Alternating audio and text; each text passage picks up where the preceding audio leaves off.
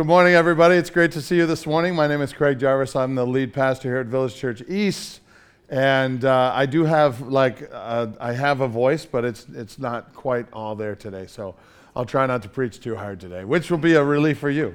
Um, but today's message is is uh, just very exciting. I want to share with you um, a little bit more about the the series that we're working on uh, regarding uh, church. And to begin, I want to ask you this question. Here's the question I want to ask you Have you ever walked into a family setting and just sensed that this is an unhealthy family setting? You ever done that? I mean, nobody needs to tell you. You just kind of walk in, and uh, from, from the behavior of some of the folks that you're around now, there's, um, there's just a lack of respect. It's just uh, maybe not just in words and actions. Here's a picture of maybe what that might look like that you, uh, you become a little bit uh, aware that something's not right in this family. Vocal levels are higher, uh, appearance of the home, or you just know something's off here. And then you can't really wait until it's time to go, right? Like, when are we going to be able to leave this place? Now, sometimes it's well hidden. Sometimes, uh, sometimes there's some dysfunctional families and they hide it really well, especially when, when folks are over. My mom, uh, we didn't, I didn't grow up in a dysfunctional family, but my mom proved that this was something that, that she was able to turn on and turn off really carefully because uh, my, my brother and I were constantly getting into trouble, and my mom would be just yelling at us, What are you doing? What, what normal person thinks this way? You know, the normal the stuff you get from your, from your mom, and then you know, she'd just be yelling, You're not my children, I don't love you. You know, tough stuff like that. And then the phone rings, and she picks up the phone. It's like, I don't want to hear Eddie yelling at him. Hi, hello, who's, who's this? Oh, good to talk to you. She would change in an instant, right? So some people are good at hiding it, but, uh, but a lot of times people are really used to these dysfunctional families, and it becomes very apparent that there's something wrong inside this family setting. And sadly, a lot of times it only takes one person uh, to disrespect their role or to not fulfill their role, work against the foundation of that family, and that kind of brings an overall atmosphere, a culture of dysfunction. Uh, now, here's another question Have you ever been among a healthy family? Have you walked into a home and you just go, this is, this is not bad. This, this is fun being here. There's something healthy about this family. Now, th- this might take a little longer to notice because you got to get over the you know, maybe they're covering up the bad stuff kind of thing. But, but there's something definite and uniquely friendly and welcoming about a healthy family. Now, healthy families don't always look the same either. They could look tremendously different in different idiosyncrasies and different values and things that they have. But there's always a few things that these families have in common, some fundamental values. Parents are unified, there's respect shown, between the members of that family. The children obey and they respect their parents, and uh, everybody plays their roles really well. Now, that's not to say that every family functions that way all the time, because they don't. You know, but, but when they don't, it's only a matter of time before they revert back to those comfortable, healthy roles. And that's what makes up a healthy family. Healthy families don't, don't remain healthy because they never drop the ball. They don't remain healthy because everybody in the, in the family plays their role all the time spectacularly and they hit the ball out of the park every single day. Everybody has problems, but they revert back to that familiarity of respect and honor and love, and that's what makes up a healthy family. Can you hear my voice a little bit? I'll try and, uh, try and preserve your ears in my voice. I won't, won't get too, too loud. It's not too long before you feel the health in a family. It's demonstrated, even celebrated. Uh, and when you're in a healthy family, you kind of look at it sometimes and you say, this is kind of like maybe we could adapt some of these traits in our own family. Healthy families have individual characteristics, but they have similar foundation traits.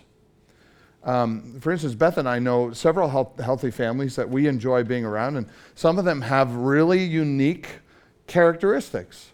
Um, we, we've been around families that they, they, they memorize scripture together. So they, they have a, a pattern of life where they, oh, thank you, where they constantly memorize scripture. Uh, we've been around families where they pray together all the time. They just, they just make sure that, uh, not just for dinners, but they make sure that they pray together. We've been around other families, they say, we're going to do devotions every single night before we go to bed. Um, some families that we've been around, they journal, journal um, what the Lord's doing in their lives on a regular basis. So all, all these health, all these different healthy families, they might have idiosyncrasies and characteristics that they do. And it doesn't mean that your family needs to, needs to do devotions all the time. Well, that's a good thing. Or it doesn't mean that you, your family needs to do prayer journals all the time, although that's a good thing.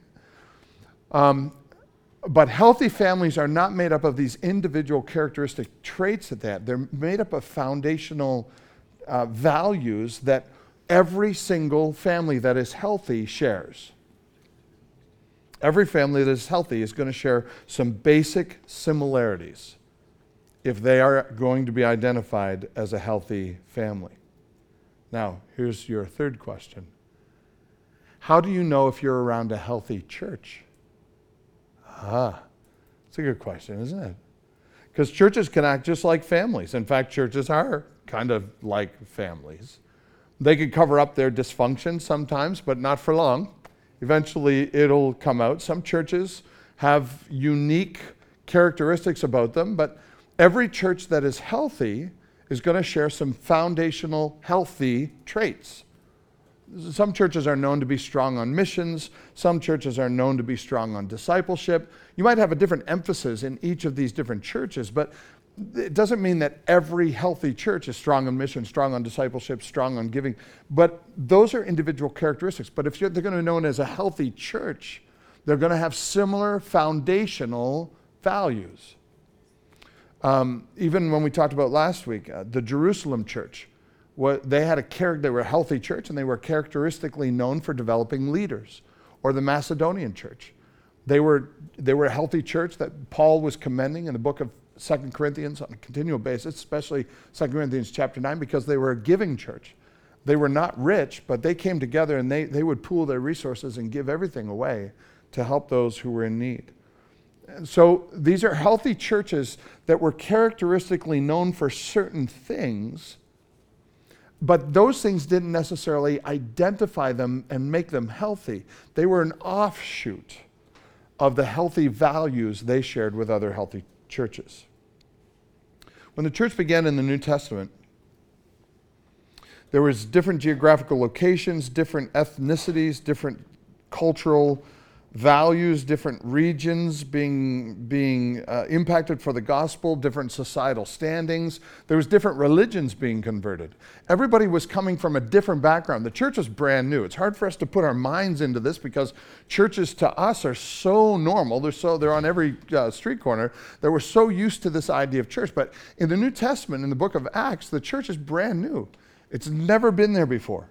And so this new church was growing, it was turning the world upside down, and it was known as healthy. A healthy church that existed around Asia Minor, and it began to grow. More and more converts from more and more backgrounds were coming to know the Lord, and they were coming to be part of this church family. No matter their diversity, there were certain foundational characteristics that they always had in common. Now, over time, these characteristics began to be challenged these foundational truths, these foundational pillars, let's call them, of all these healthy churches that were turning the world upside down for Jesus Christ, these began to be picked away at. The evil one began challenging them. And he would get in through the people who were a part of the church. And so the church over time began to crumble. By the time you get to Revelation chapter 2, you have God, this is 70 years after the church started. That's not a whole lot of time. But in 70 years, the church became so picked at and they have crumbled so much, not in their characteristics. In fact, in Revelation chapter 2, a lot of them are commended for doing all the same stuff. They, they, they, were, they were, some of them were really identifying false teachers and they were really holding to the truth. And God said, Bravo, keep doing that.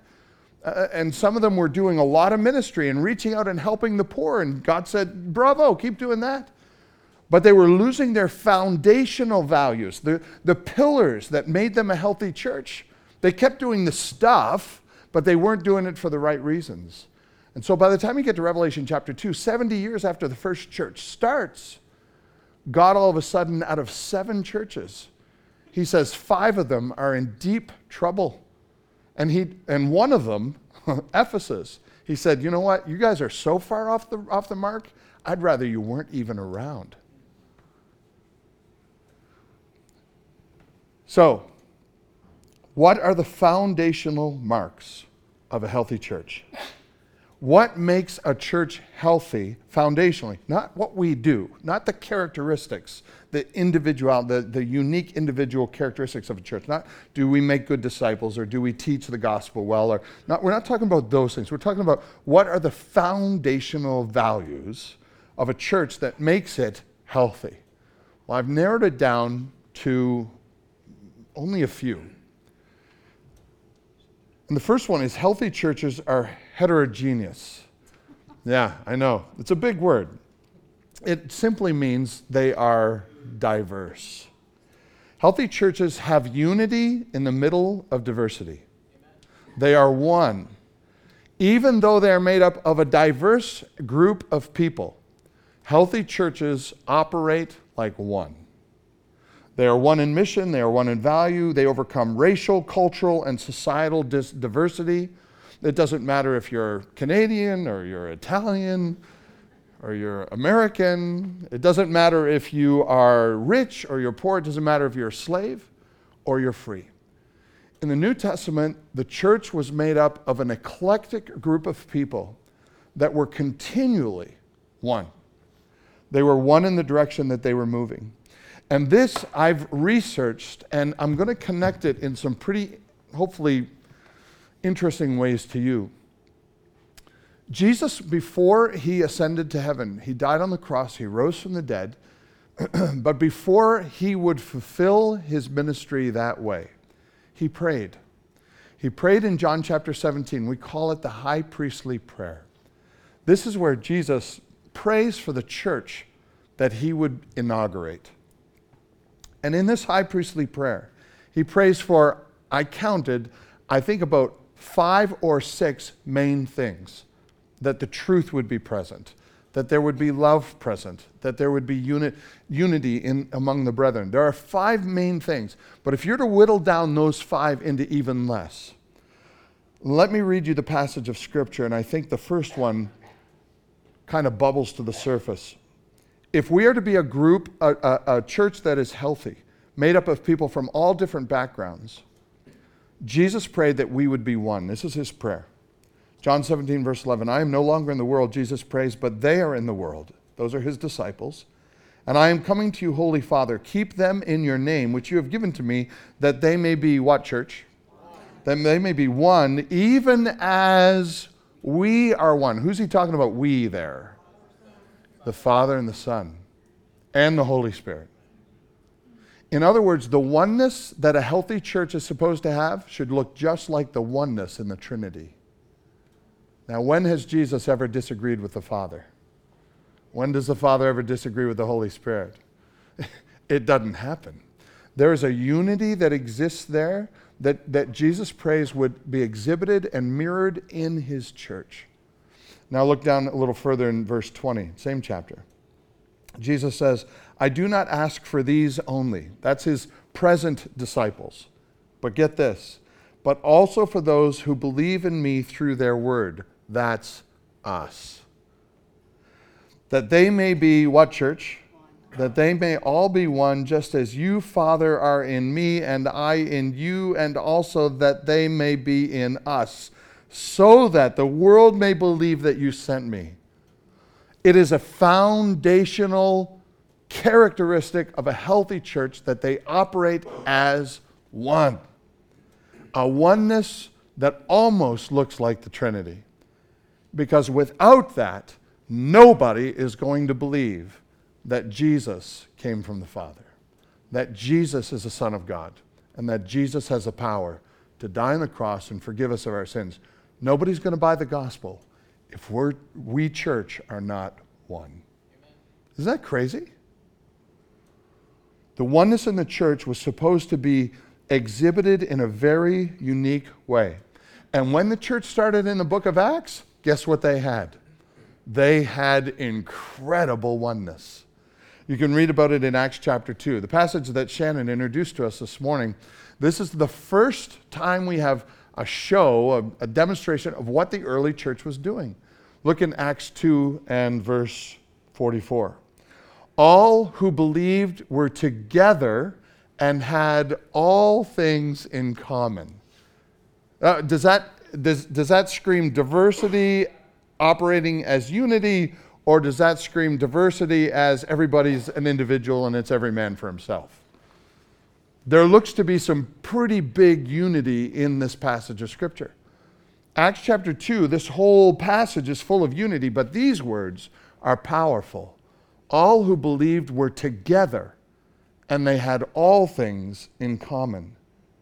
Not that they all did the same things, not that they all, all these different churches had the same uh, passion for discipleship or had the same passion for missions or had the same passion for generosity. It doesn't mean that. It means they had all things in common, meaning that they had the same goals, they had the mis- same mission, and they had the same passion for Jesus Christ. They were one because they were one going forward together for the gospel. How is that possible? Well, it's only, if you're going to work together with that kind of oneness, it's only possible if you exhibit one very important character in your life. You will never operate with oneness with anybody if you are not able to get this characteristic out of you and demonstrate it on a regular basis. You know what the characteristic is? Love. It involves everything you guys said selflessness, humility. It involves all of that. But love covers that and more. This oneness that they needed to have had to be exhibited in an attitude of love where they put other people, other things more important than themselves. Acts 2:45, the next very next verse. And they were because they were one, they were selling their possessions and belongings and distributing the proceeds to all as any had need. what was more important to these folks, people or stuff? And they didn't have a lot of stuff to begin with. It was obvious that they loved folks. They were more attached to people than they were attached to things. Now, for us in the American culture, this is a very difficult screw to get out of our head because we are built with this idea that I am my stuff. If I lose my stuff, I'm not me anymore. But in reality, that has nothing that's good. That's pagan consumerism because in reality, you are not the culmination of your stuff. You are you are image of God and you are meant to love other people because they are image of God. Now, this is not communism. If you're thinking to yourself, well, this sounds like communism, and I've heard this verse used to back up communism before. Here's the difference communism is based on leadership structures that force equality through distribution of personal items. Right? The difference is love is voluntary sacrifice for the needs of somebody else. This is the furthest thing from communism in the world. Because this is me voluntarily giving up something I love because I love somebody more than that. Everyone was doing this without being asked. Nobody stood up front and said, uh, let's see, Jerry, you got a lot of stuff. Why don't you go sell your stuff? Because Sally has a big need over here, and none of us have as much stuff as you do. And you know it, Jerry, so sell your stuff and help out Sally. There's none of that going on, right? That's what the government does. In the church, we say, Sally has a need. Can anyone help? And everybody's hands go up. Why? Because we love Sally more than our stuff. Amen. It's totally different. They prioritize love. Listen, they clearly love the Lord, right? Oh, we all love Jesus, right? That's well, okay. We clearly love the Lord, but they chose to love each other. And that's the difference. They chose to obey the Lord's command to love. John 13, 34. They took this personally. A new command, Jesus says, I give to you, that you love one another. How should we love one another, church? What is our bar of how much we should love one another?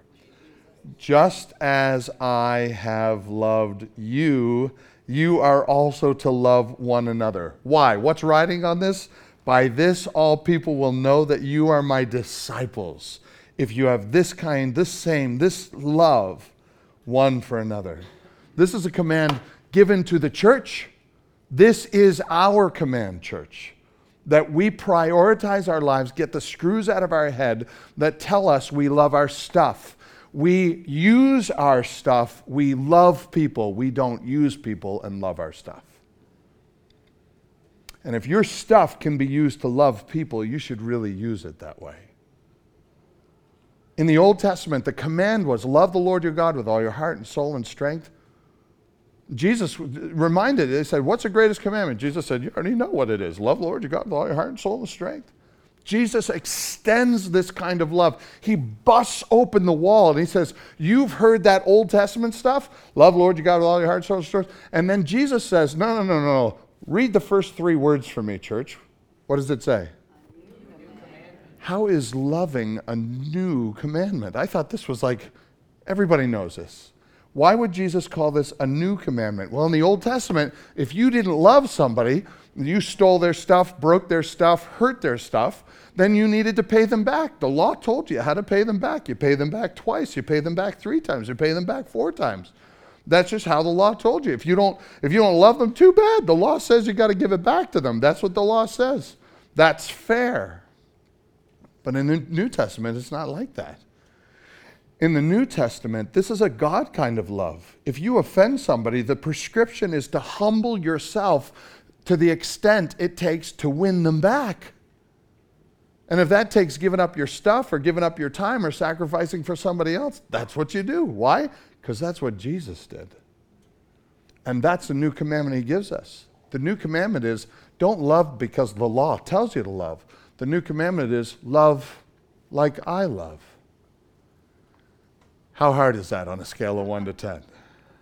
That's hard, isn't it? This is a God kind of love.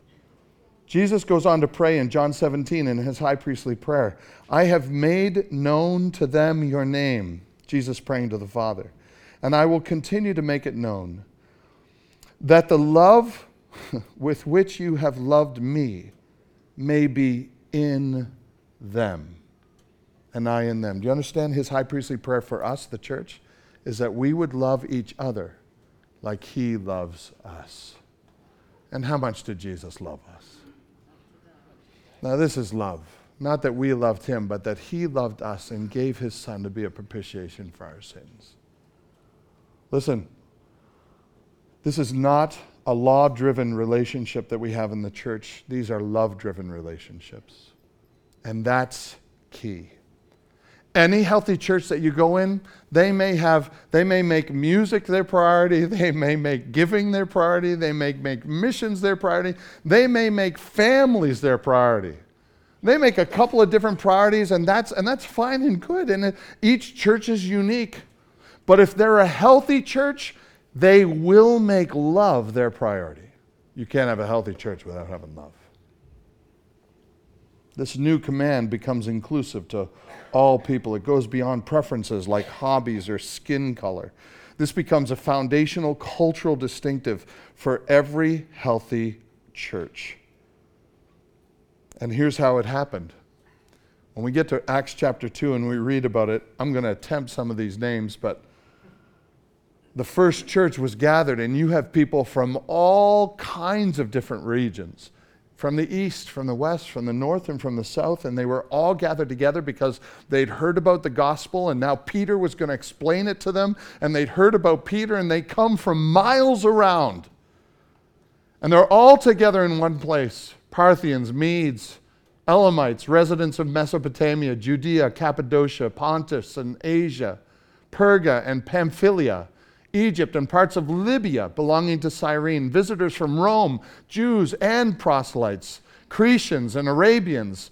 We hear them telling in our own tongues the mighty works of God. This is the opening of the doors for the very first time to the concept of church. They're gathered together, nobody understands each other, and God removes the curse of Babel. We talked about this last week.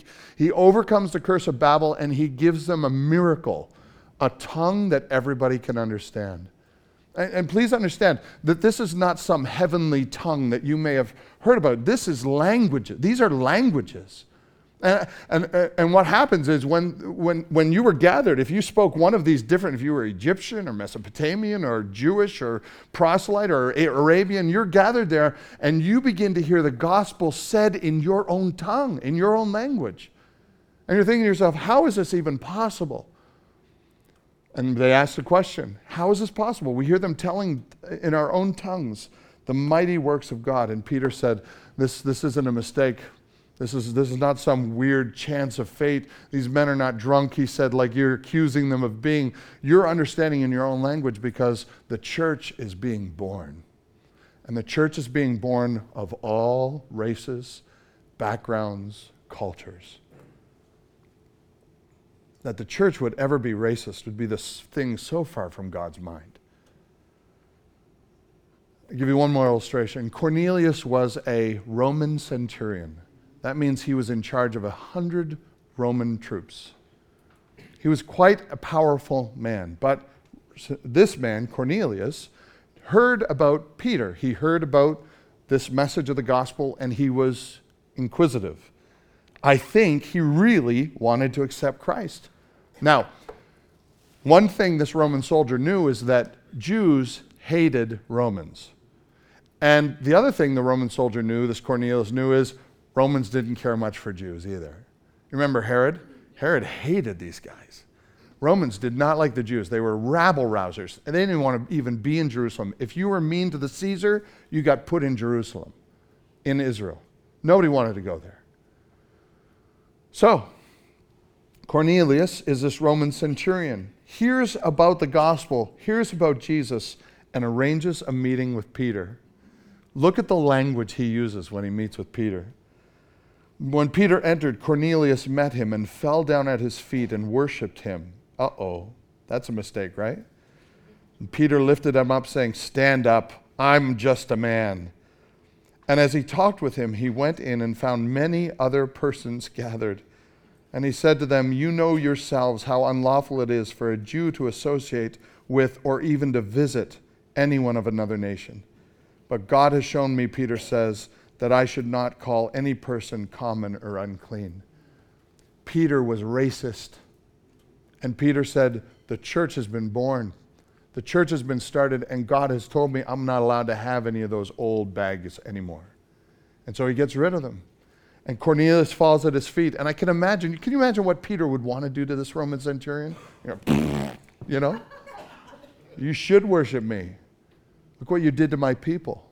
Look what you did to my home, homeland. Took us into captivity. But Peter answers with this incredible love. He lifts him up. He says, Dude, you're not allowed to worship humans, and I'm just one. We worship Jesus Christ. And that same Jesus has told me, I'm not allowed to hold anything against you. We're brothers. So here's the gospel let's be family. That's powerful, right?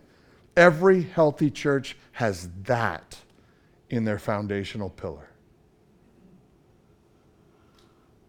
Everyone has a place in the seat next to you. Everyone. In our culture, what would that look like? Well, we don't have Parthians and we don't have, uh, uh, well, we might have some Arabians, but we don't have a lot of those other names in, in that list of names that are coming into church, right? But who do we have? Would somebody from the street be welcome to sit in the chair next to you? Would a druggie be used, would be welcome to sit? Would you go over and sit with them?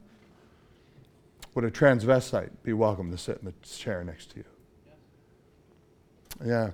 It, it's, an, it's an interesting world in which we live, and yet we face the same challenges that Peter did in his world. But the church is known for their love. It is how people will know we are Jesus' disciples. We are not heterogeneous in our, I'm sorry, we are heterogeneous in our appearance, but we are homogenous in our faith. Do you know the difference between the two? Our appearance is eclectic, but our belief is one. That's why we want to replicate, not assimilate. We don't want to assimilate all these different cultures and backgrounds and religions and faiths and beliefs. We are here to worship Jesus Christ. We are here to replicate worshipers of Jesus Christ, not to assimilate and figure out what we all have in common. Because, quite frankly, if you believe that Jesus is not the Son of God, there's no room for you in the gospel story. You must believe, first of all, that Jesus is who he says he is, that God has given testimony of his Son, 1 John 4, and that all who believe in him have eternal life. We want to replicate, not assimilate.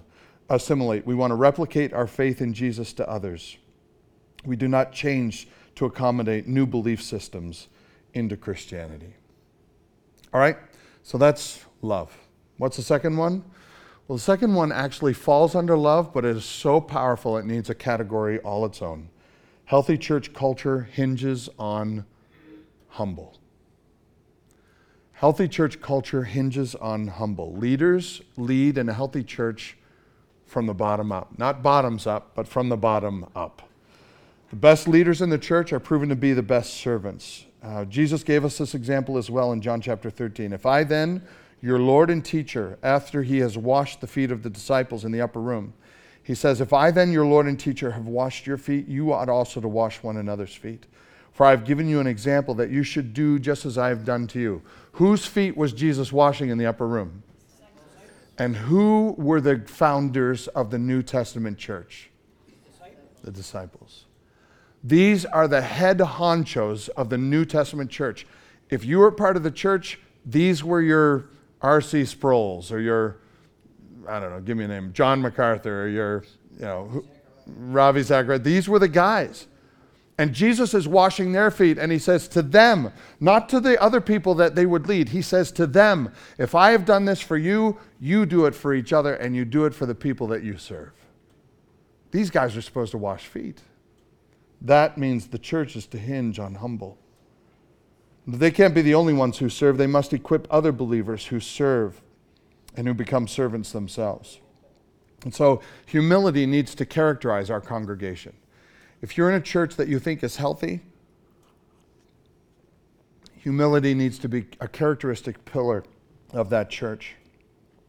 We'll do a case study. Acts 6. Acts 6, there was a problem. Churches, there are going to be problems. Acts 6, there was a problem. And the problem was women were bickering with one another, to be quite honest with you. In Acts 6, there was a situation that could have turned into a mess really fast. And I want to examine it with you because there is a characteristic that comes out of Acts 6 that is not highlighted in the text, but is absolutely all over the words and characterizes a story. Acts 6, verse 1. Now, in those days, when the disciples were increasing in number, a complaint by the Hellenists arose against the Hebrews because the widows were being neglected in the daily distribution of food. So, what's happening is these Greeks were accepting Christ as their Savior, they were becoming Christians, Christ followers. The Hebrews were accepting Christ as their Savior they were becoming Christians and leaving their belief that the Messiah was yet to come behind. Now they get together and they were sharing all things as they had in common. We already heard about that. One of the things they did was they had these love feasts all the time, and they were bringing in food for each other. And whatever was left over, or even sometimes extra food, was brought in, and it was brought in for the people that didn't have a whole lot. And so they would give the food to widows, especially. Romans did not take care of widows or orphans. They didn't have anything in the government that would do that, unlike we do today. So they would, uh, we, we have some, you know, Social Security and things like that. They had nothing, none of that. So if you're a widow that had no children or, or nobody to take care of you, you were on your own. So the church said, we can't let that happen because we love people more than we love stuff. So they said, let's bring our stuff in and help these people. And so they brought in all their stuff and they started distributing it to all of the different people.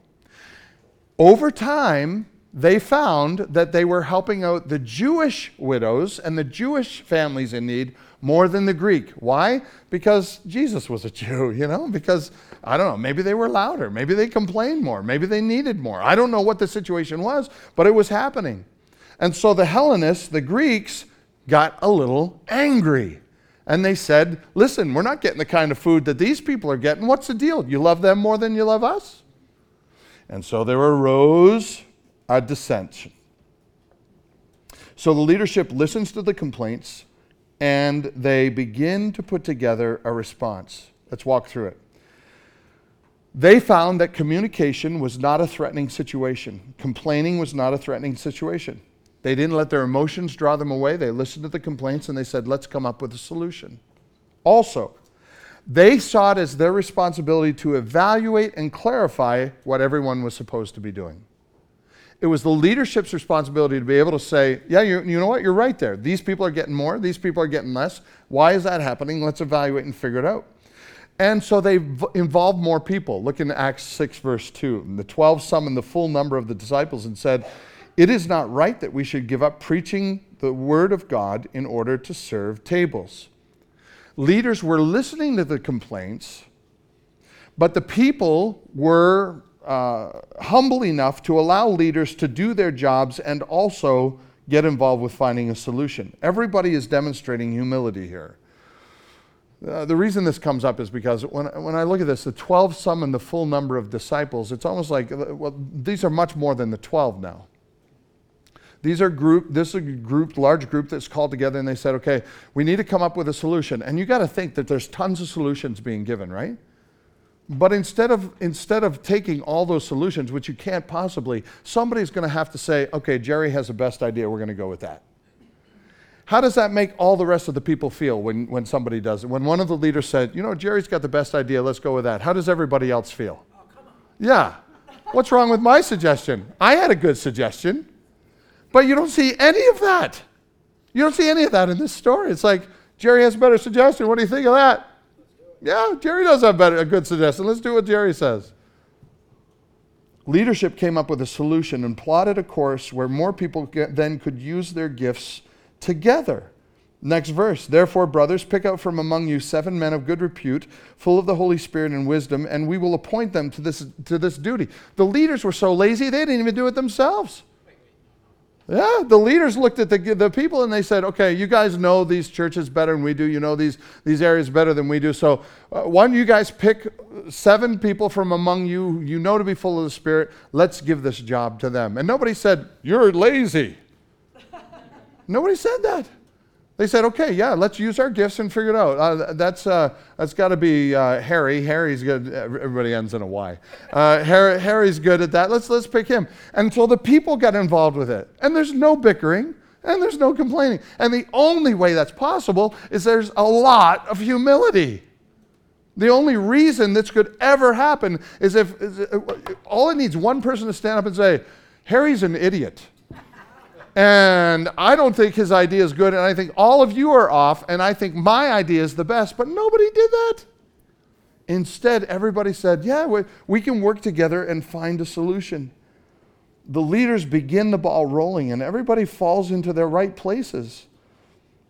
And the only way that's possible is there has to be an enormous amount of humility. The leaders have also been doing their job. They've been equipping the saints so that people can see their growth. So in these churches, evidence of the Lord in their lives was being demonstrated. That means they were already serving. They were already doing things so that everybody could say, you know what, Harry wouldn't be good at that, but Jerry would be good at that. Yeah, Jerry, Harry, and Sally. So, this is demonstrative of a, of a healthy church where the leadership is allowed to do their jobs the congregation falls into line and they're allowed to use their gifts. The congregation is allowed to participate to say who does what and where they would go. And everybody is so full of humility that nobody stands up and says, I don't like the direction this is going, and I'm going to use this forum to voice my opinion. Because at the foot of that kind of an attitude is P R I D E, and it'll kill a church. It'll kill a church. Not even the leaders were full of pride. They were serving their people. They were elders called to be shepherds of the church. And by the way, this is where the whole idea of deacons comes out of Acts chapter 6. And by the time you get to 1 Timothy 3 and Titus chapter 1, you have qualifications for choosing elders and qualifications for choosing deacons. A church has elders and deacons. Deacons are not elders, and elders are not deacons. They are two separate offices. Elders are commissioned to keep the most important things in front of the people so that the church is doing what they need to be doing. At the first and foremost is prayer, communion, and baptism.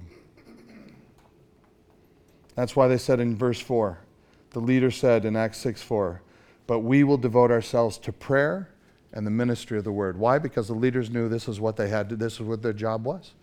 And the people knew that's what their job was. So what?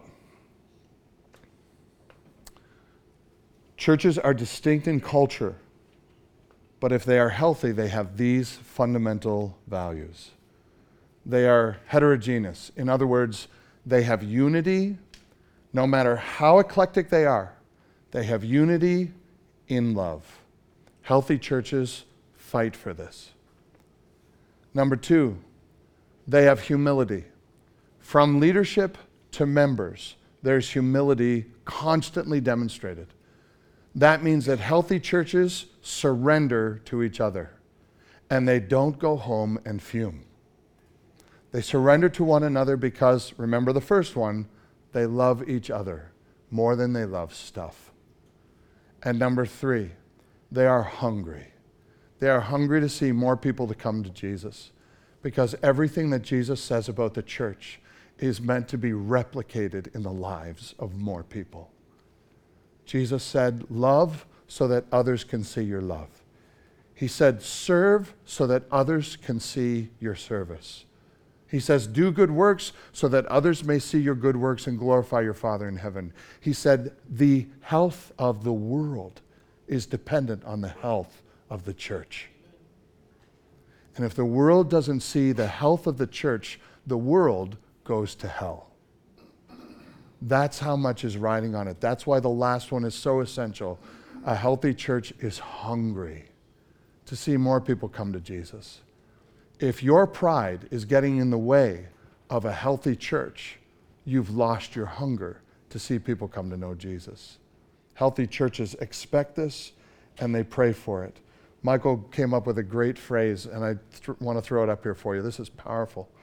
A healthy church culture is felt fought for, and fragile. Much like a healthy family culture, it is felt, fought for, and fragile. It only takes one member to falter and leadership to not hold them accountable to begin a process of degradation that will start weakening the culture of a healthy church. Let me say that one more time. It only takes one member to falter and leadership that will not hold them accountable to begin a process of degradation that will start to weaken that healthy church. Ephesus was a healthy church. When Ephesians was written, Paul used the whole first chapter to give some incredibly deep theology in his letter to the church at Ephesus. And then he bragged on them. Oh my goodness. Look in uh, Ephesians 1:15. For this reason because I have heard of your faith in the Lord Jesus and your love toward all the saints, I do not cease to give thanks for you, remembering you in my prayers. Do you get that? Their faith was renowned. Paul didn't ask about them. Their faith was so powerful, Paul heard about it. Like, like conversation over dinner. And Paul would be sitting with his buddies and they would say, Have you heard what's going on at Ephesus? Have you heard the kind of faith these people have? Have you heard the way that they love each other at Ephesus? Paul writes to them and he says, I, I, I haven't asked you about this. I've heard about it. Everyone's talking about it. It is powerful. Their love toward all the saints was profound.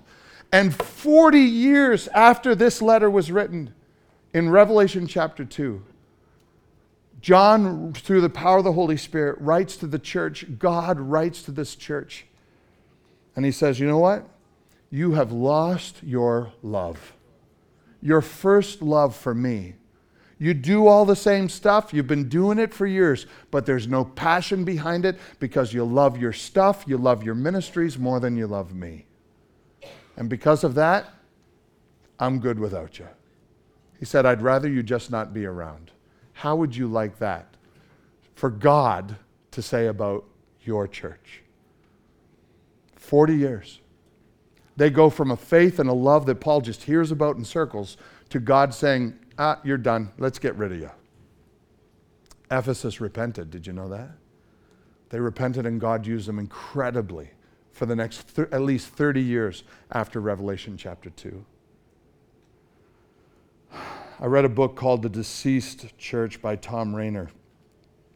And he says, How do you know that you're in a, a church that is dying or dead? Here's a couple of the things that he said. The, the common, like in a healthy church, there's common common things?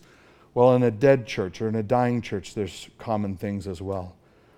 He says here, he gave 11. I whittled them down to nine because I don't want to bore you. But number one, the church refused to look like or get involved in the community around him. Number two, conversations were constantly about two things how to fill the pew and how to get more money. Number three, pastoral tenure became shorter and shorter. Pastors stayed less and less time. Number four, meetings were battles about what members wanted, stuff rather than people. Number five, there was no evangelistic emphasis. Number six, the church rarely prayed together. Number seven, there was no agreed upon goals, no agreement on mission, vision, or purpose. Number eight, the mis- members idol- idolized another era. Did I mention I was with the kids all week in VBS? I'm doing surprisingly well, just so you know, here, here today. Members idolized another era. Their memories always pointed to the past and not to the future. And number nine, facilities deteriorated and no one really noticed. Listen, decline is not an event, it's a process. I'll say that one more time. Decline is not an event, it's a process. And health is not a destination, it's a trajectory. So if a healthy church is going to be healthy, we need to be on that trajectory. We don't arrive ever, but we stay on that trajectory. At Village Church, I want to highlight to you some of the values that we have as a church, and I think these values make us healthy. And just so you know, uh, Village Church East values these just like every other village church that we, Lord willing, are going to plant in the next few years. We're not trying to be like other churches. We don't want to be other churches. We don't want people from other churches. You, you go to the grocery store, get the groceries off the shelf. You don't go to somebody else's cart and take them out of somebody else's cart. Our goal as a church is not to grow by getting people from other churches. Our goal as a church is to turn Carol Stream upside down for the kingdom of God. There are people going to hell all around us. Our goal is not to get more people in the pew, it's to get people to know Christ, to love Him, so that we can learn to love one another and we can replicate like we should be doing. Here are some values we have at church. We are a team building church. That means that we are collaborative, we work together. That means that we are evaluating. You cannot have a team building church in its truest form unless you have an evaluating church. That means that if you take on a ministry, you're going to sit down with the head of that ministry and they're going to say to you, oh, You kind of dropped the ball. And you're going to have to sit there and you're going to go, Your first response is going to be, I don't drop the ball. Craig drops the ball. Or somebody else above me drops the ball. I didn't have enough money. I didn't have enough personnel. I didn't have what I needed. Oh, you're, you're going you're gonna want to make up all kinds of excuses. But in a church that's healthy, the first thing that comes out of us is humility. We say, What do you mean by that? What do, what do I need to do better? Give me some ideas. And a church that is healthy is team building, and they do it in a healthy way. That means that we are evaluating. There are no emotions attached to evaluations, and there's no ministry that may not get hacked tomorrow because we love people, not ministries. We love people, not stuff. I've been at meetings where I've given a suggestion, not here at Village, but I've given a suggestion. I said, uh, What if we didn't do Awana next year? And it was like a silent bomb went off in the meeting. Not do Awana. Well, that's terrible. We'll never, no, I'm never going to know. That's, that's a worse thing. No, no, we could do something else. We, we're still going to minister to kids, but we love people, not ministries. We're a digital church, number two. That means that we want to be committed to staying up with culture. So that's why I I'm, do podcasts every now and then. That's why we try and make things look like they need to look and we get them online as fast as possible. That's why when we do a VBS, you see it in the church on Sunday. We want to make sure that we are, we are current and we are digitally connected. Number three, we're a family church. Village Church is a loyal family. We are loyal to one another. We treat each other like family. Can I give you an illustration of this? Can I give the illustration from yesterday? so, yesterday it was my first upgrade class. We've changed the word and we had more people show up. So, I was kind of excited about that. We had a class at my house at 10 o'clock. We had some people show up and we were ready to. I had studied, we had, we had the handouts, we were ready to go. And then I get a, a little text from one of our own, Mindy, and, and uh, she said, Craig, got a flat tire. I'm on my way uh, on my way over, but I got a flat tire. I don't know what to do. And my first response was, Mindy, you just have to take care of it yourself because I got to teach a class. It's a ministry that I'm doing. So just hold your horses and we'll, we'll give you some help as soon as possible, right? No. My first response was, Mindy's in trouble, all right? Everything goes on hold. You guys talk amongst yourselves. Me and another guy, we got in a car and we drove down and we changed Mindy's tire. Really fast, by the way. Should have timed ourselves. We changed it fast. And she came over, and we didn't even have time to do the lesson, but we just had a good time together. Why do we do that? Because we are more interested in the family than we in, are in our projects. We're more interested in, in loving one another than loving our stuff and loving our ministries. We're an authentic family. When one of us crumbles, we all carry the pain. And I've seen that happen way too many times. And I, I, I hope I see it a lot more, but in a way, I hope I don't see it as much. There's been a lot of crumbling in our church, a lot of pain. And you guys do really well at gathering the wagons and giving support. That's good. We could do better. Number four, we are a servant led church. We have inverted leadership. If you look at our leadership structure, you will see the elders at the bottom of the page. That's, the reason is because of the weight of the church is on the shoulders of the, the leaders. And we work from the bottom up. If, if we want feet washed, we start. You know what I did at VBS, by the way, this week? I didn't get to teach one class. I'm an extremely good teacher, and I didn't get to teach one class. They really overlooked my gifts. you know what I got to do this past week? I got to lead games. And it was a blast. I had so much fun leading the games. This is why I have no voice. It was great. I got to yell at the kids all week long. It was wonderful. Kids had a blast, I had a blast. But we're a servant led church. There is no job that a leader should or would not do. Number five, we are a what if church. Do you know what that? I love that one. That simply means what if we did something different? What if we tried something that's beyond our abilities? What if we had a concert and invited all the churches in our area to come to the concert? What if we did that? What would God do? We are a what if church. Oh, we're too small to do that. Think big. Number six, we are a so what church. That's why every message ends with so what. How does this impact us? Village Church directly challenges culture's lies. In other words, everything we teach on Sunday, everything we teach in our groups, everything we teach the kids is meant to ingrain the truth into them so that they can go back into the world and the world can give them more lies and they can easily say, that's not what God wants. And if we don't do the so what, they'll never learn how to do that. I, could teach you this lesson, but if I don't put it together with the so what, you're not going to be able to put it into motion when you get out into the world. We are not a better than church. we are not a better than church. This is just who we are. This doesn't mean we're better than other churches. We don't want to be better than other churches. We want to be the kind of church Jesus wants us to be. It's a matter of fitting into the family, and that's why that's why you may come to uh, people may come to our church and they may not, they may go, ah, this isn't this isn't for me. That's fine, but go to an evangelical church that is. Make sure you're worshiping with a group of people every Sunday. Find a healthy church because what is your family? What are you going to do without a healthy church? What are you going to do when the world crumbles around you? Wouldn't you love for somebody to say, you know what, my lesson's not this important. Let's get in the car and go fix your tire for you. Wouldn't that be good? Not patting myself on the back, but I'm just saying that's who, that's who we are. We fight for it. You don't have to be the church you're visiting. You may feel comfortable in that church, but you don't have to be that church. But you do have to have these foundational truths in order to be in a healthy church. All right. All right, that's all I'm going to do. I got more notes, but I know I just kept going and going and going, but I'm, that's all I'm going to do.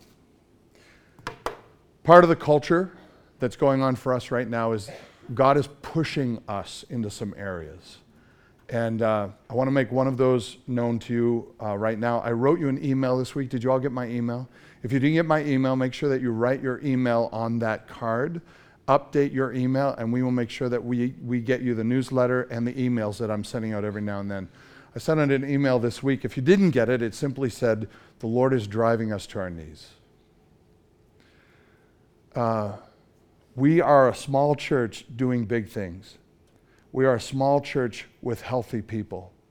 We have humility that is running through this congregation to the point where I've had some pretty intimate, hard conversations with several of you, and your response is not, uh, you don't have any right to say that, but your response is, is, is done well in humility. We are demonstrating that we love people and not things and that's good. Even the kids coming in right now that are interrupting in the middle of my spiel, we love kids, even you, more than getting through the message. But one thing that the Lord is really showing us these days is that we need to pray more. We need to pray more because what's happening is every time a church moves toward health, they get the attention of the evil one. The evil one does not mind churches, he minds healthy churches. He doesn't care if there's a church on every corner as long as they're bickering with one another. In fact, that's really a wonderful playground for him to be on. But a church that is healthy, loving one another, and demonstrating regular humility, that's a threat. And that's what's happening to our brand new year and a half old church. A lot of you are thinking even now of ways that you've been attacked recently, um, health wise, um, financially, um, the, the integrity of your family unit. Um, there, are, there, are, there are onslaughts of the evil one going on in all different categories of every one of our lives, and we're not that big. So it's really a unique thing, and I've noticed it. And so, what I would like to do is, I'd really want to finish this message by encouraging us to pray more. The armor of God is given to us helmet of salvation, breastplate of righteousness, sword of the Spirit, you know them all, shield of faith, and so on and so on and so on. But prayer is not a piece of the armor you put on. Prayer bathes all the armor and makes it strong. And if we are not praying regularly, we may have the armor, but the battles seem more fierce because our armor is not strong. So I want to encourage you individually, as family units, pray more. Pray when you get up, pray during the day, pray before you go to bed at night, pray with your children, pray out loud. That's powerful.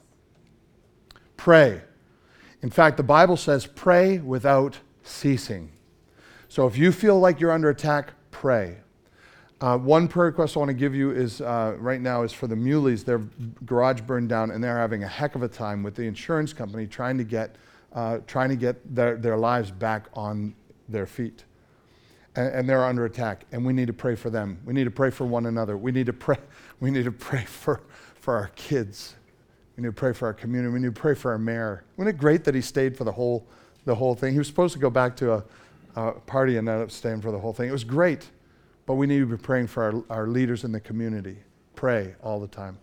In fact, this has become so heavy on your pastor's heart that um, I've noticed the Lord move in some ways next Sunday where it seems like He's leading us to have a prayer service. So, next Sunday, uh, I'm meeting this week to put this together, but next Sunday we are going to have a service centered around prayer. My hope is that all of you will come, that, that our regular attenders will hopefully be back as well, that will fill this room, and we will just fill it not with people, but we'll fill it with prayer. We're, we're just going to pray. And, and, you're going to get a chance to pray. You're going to get a chance to hear people pray. Uh, we're not going to make you feel uncomfortable. I promise. Promise that I won't make you feel uncomfortable. You may be stretched a little bit, but you won't be uncomfortable. But my goal is that the, the roof of this room would be lifted with the prayers of God's people next Sunday. And we're going to worship, and we're going to do communion, and we're going to call it a day. But um, we're going to dedicate the whole thing to prayer. I, I, I am going to be in Korea, so please pray for me. Uh, I'm going to be ministering to a youth camp. Actually, I'm preaching next Sunday in a large church, and then I'm doing a service at a youth camp, and I don't speak a lick of Korean. So if you could help me by praying for me, that would be wonderful too. I'm going to be working with my interpreters. Pray for them that I don't talk too fast. Uh, and pray for the kids. We've already got 65 teens signed up for this camp.